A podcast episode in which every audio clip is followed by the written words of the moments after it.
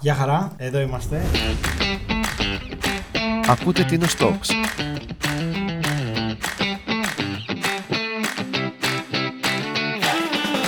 Σήμερα είμαστε που; Είμαστε στην Κόμη. στο Γιάννη τον Πόντι. Αγρότης. Μας έχει βάλει εδώ πέρα ρακί, μας έχει φτιάξει. Πάμε αγιά μας έτσι να ξεκινήσουμε όμορφα. Υγεία. Υγεία. Υγεία, παιδιά. Ευχαριστώ για την πρόσκληση. Και πάντα καλή παρέα, ταιριάζει ρακί, έτσι. Γιάννη, είμαστε στην Κόμη. Όμως η καταγωγή σου Η μάνα μου είναι από τον Κέχρο και ο πατέρας μου έχει καταγωγή από την Περάστρα. μεγάλωσες στην Κόμη; Οι γονείς μου είχαν σπίτι κοντά στην Κολυμπήθρα. Τα πρώτα βιώματά μου, σαν παιδί, σαν νέος, ήταν στην Κολυμπήθρα, κοντά στο λιβάδι. Τώρα τα τελευταία 4 χρόνια κατοικώ στην Κόμη. Πώς είναι για ένα παιδί που μεγαλώνει στο χωριό, τι, ποιες είναι οι δυσκολίες που μπορεί να έχει από ένα παιδί που μεγαλώνει στην πόλη. Πρώτα απ' όλα, οι δυσκολίες είναι η απόσταση γιατί το χωριό απέχει 15 χιλιόμετρα από την πόλη. Στο σχολείο ξυπνούσα πάρα πολύ νωρίς. Φροντιστήρια έπρεπε να είναι μετά το σχολείο γιατί οι γονείς μου να μην κάνουν τα πάνω κάτω. Οι παρέες ήταν δύσκολες. Πιστεύεις ότι ένας νέος ο οποίος έχει μεγαλώσει κάτω στην πόλη θα έκανε την αλλαγή να πάει να μείνει σε ένα χωριό. Δύσκολα. Δύσκολα. Ούτε Υπάρχουν κάποιες ανέες στη χώρα, ρε παιδί μου, το ότι έχεις κάποια πράγματα στα πόδια σου. Π.χ. ένα σούπερ μάρκετ, έτσι. Π.χ. ένα κάτι άλλο, ρε παιδί μου. Θες να πάρεις ένα φρέντο εσπρέσο μια μέρα, ενώ στο χωριό δεν υπάρχει αυτό το χειμώνα. Βαριέσαι να μαγειρέψεις, θες να παραγγείλεις για σουβλάκια, θα τα παραγγείλει. Εδώ στο χωριό πρέπει να πάρεις τα. Καταλαβαίνεις. Βλέπω, Είναι η απόσταση η Ναι. οποία είναι δύσκολη. Πέρα αυτό, αυτό δεν είναι κομμάτι. Απλά σου λέω για τους νέους που έχουν μάθει να τα έχουν όλα εύκολα στα πόδια τους. Εγώ δεν έχω. Εγώ προσαρμόστηκα και μου αρέσει το χωριό. Και ας πω κάτι για γελάσεις. Μία μέρα της άνοιξης στην καραντίνα πήγαινα, σηκώθηκα το πρωί να πάω στα χωράφια. Και έτσι όπως είχα πολύ εύθυμη διάθεση το πρωί, βγαίνω έξω στο,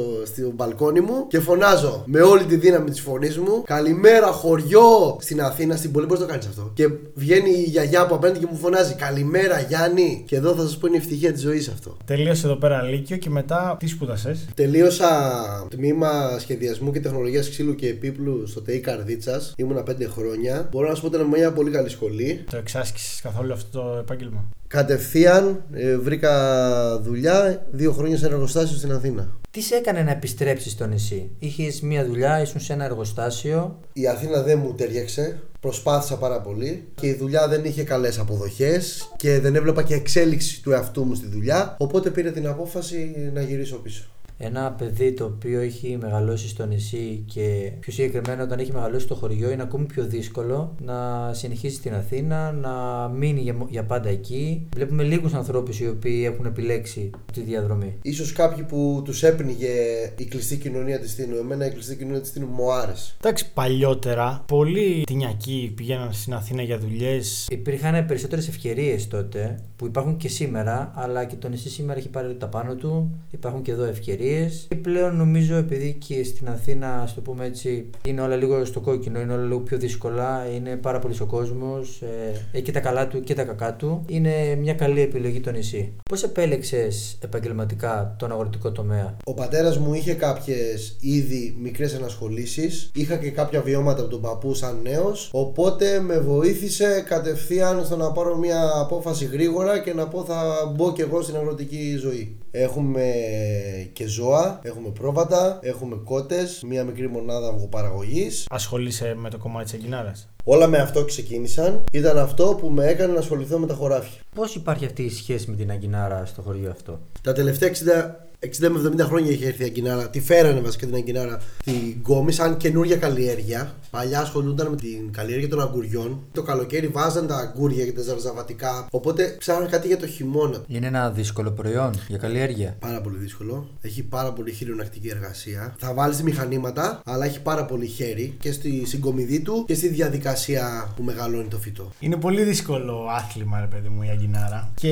η αλήθεια είναι ότι θα έπρεπε να συζητηθεί κάπως, να, να γίνει κάτι πιο οργανωμένο, ρε παιδί μου, για να εκτιμηθεί αυτό το Να προϊόν. υπάρχει μια καλύτερη αντιμετώπιση στους αγρότες. Μεγάλη κουβέντα. Πλέον νέοι είμαστε δύο άτομα που είμαστε κάτω από 30, έτσι. Γενικά πάνω στην Αγκινάρα. Είμαστε εγώ και άλλος ένας. Οι νέοι. Τώρα κυνηγάμε να κάνουμε κάποιες προσπάθειες να μήπως δημιουργήσουμε ένα φορέα αγκινοπαραγωγή της Τίνου. Αλλά είναι πολύ δύσκολο. Και να πάρουμε και ένα όνομα pop για παράδειγμα. Θα ήταν σημαντικό αυτό. Θα ναι. ήταν πολύ σημαντικό. Να πούμε τη διαδικασία. Πώς ξεκινάει η αγκινάρα, ρε. Η αγκινάρα δεσμεύει το χωράφι, είναι όλο το χρόνο μέσα στο χωράφι. Με το που ξεραθεί το καλοκαίρι, διατηρείται με, με τον κορμό της. Με το που ξαναβρει νερό, δηλαδή γίνει το πρώτο πότισμα, ξεκινάει, ανθίζει και λουλουδίζει και βγαίνει. Ξεκινάνε οι διαδικασίε τη περιποίηση του φυτού μέχρι να έρθει η ώρα της συγκομιδής. Πότε δηλαδή μαζεύει την πρώτη αγκινάρα. Μέσα Γενάρη και μετά ξεκινάνε. Μέχρι; Ε, μέχρι τέλος Απριλίου, αρχές Μαΐου. η διαδικασία που την πουλάς είναι η ίδια με όλα τα υπόλοιπα ζαρζαβατικά; Όχι, η Αγκινάρα αναγκαστικά φεύγει και απορροφάται από την αγορά της Αθήνας γιατί η συγκομιδή της είναι περιορισμένη, είναι τρεις μήνες μόνο. Την νεκρή περίοδο της Κίνου. Όλοι οι παραγωγοί συνεργάζονται με κάποιον μανάβη στη λαχαναγορά και από εκεί απορροφάται στις λαϊκές και στα μανάβικα. Καθένας αγρότης διαφορετικά. Βλέπουμε ότι η κόμη έχει αναπτυχθεί ραγδαία, θα λέγαμε. Πώς είναι για έναν νέο που χυμάται το χωριό όπω ήταν πολύ παλιότερα και πώς έχει δημιουργηθεί τώρα το νέο περιβάλλον. Είμαι υπέρ της ανάπτυξης και της καινούργιας ιδέας. Δεν έχω πρόβλημα με αυτό και ίσα ίσα χαίρομαι που το χωριό μας έχει πάρει αυτή την ανάσα. Απλά δεν θέλω να αλλοιωθεί η εικόνα του χωριού και αυτά που έχουν αφήσει οι δικοί του άνθρωποι εδώ. Πρόσφατα είδαμε ότι συμμετείχες στις εκλογές του Συλλόγου της Κόμης. Βγήκες πρόεδρος. Είχες ξανασχοληθεί καθόλου με κανένα σύλλογο; Βοηθούσα χρόνια στο σύλλογο του Κέχρου σαν ενεργό μέλος και αποφάσισα φέτος να μπούμε στις εκλογές του συλλόγου της Κόμης νέα παιδιά με νέες ιδέες Είναι σημαντικό νέοι άνθρωποι να συνεισφέρουν ε, στο χωριό τους, να συνεισφέρουν στους ανθρώπους που τους έχουν αφήσει μια παρακαταθήκη. Συγχαρητήρια Γιάννη. Ευχαριστώ πάρα πολύ παιδιά Τζον, πού σε βρίσκουμε; ως αγρότης της εποχής στα social media. Αυτό ήταν λοιπόν το τρίτο Tinos Talks. Μην ξεχάσετε να μας ακολουθήσετε σε Spotify, Google Podcast, Apple Podcast. Είμαστε παντού. Ευχαριστώ πολύ παιδιά για την πρόσκληση. Καλή συνέχεια στο Tinos Talks. Θα σας ακούμε. Ξεκινήσαμε με ρακή, να κλείσουμε και με ρακή. Γεια μας.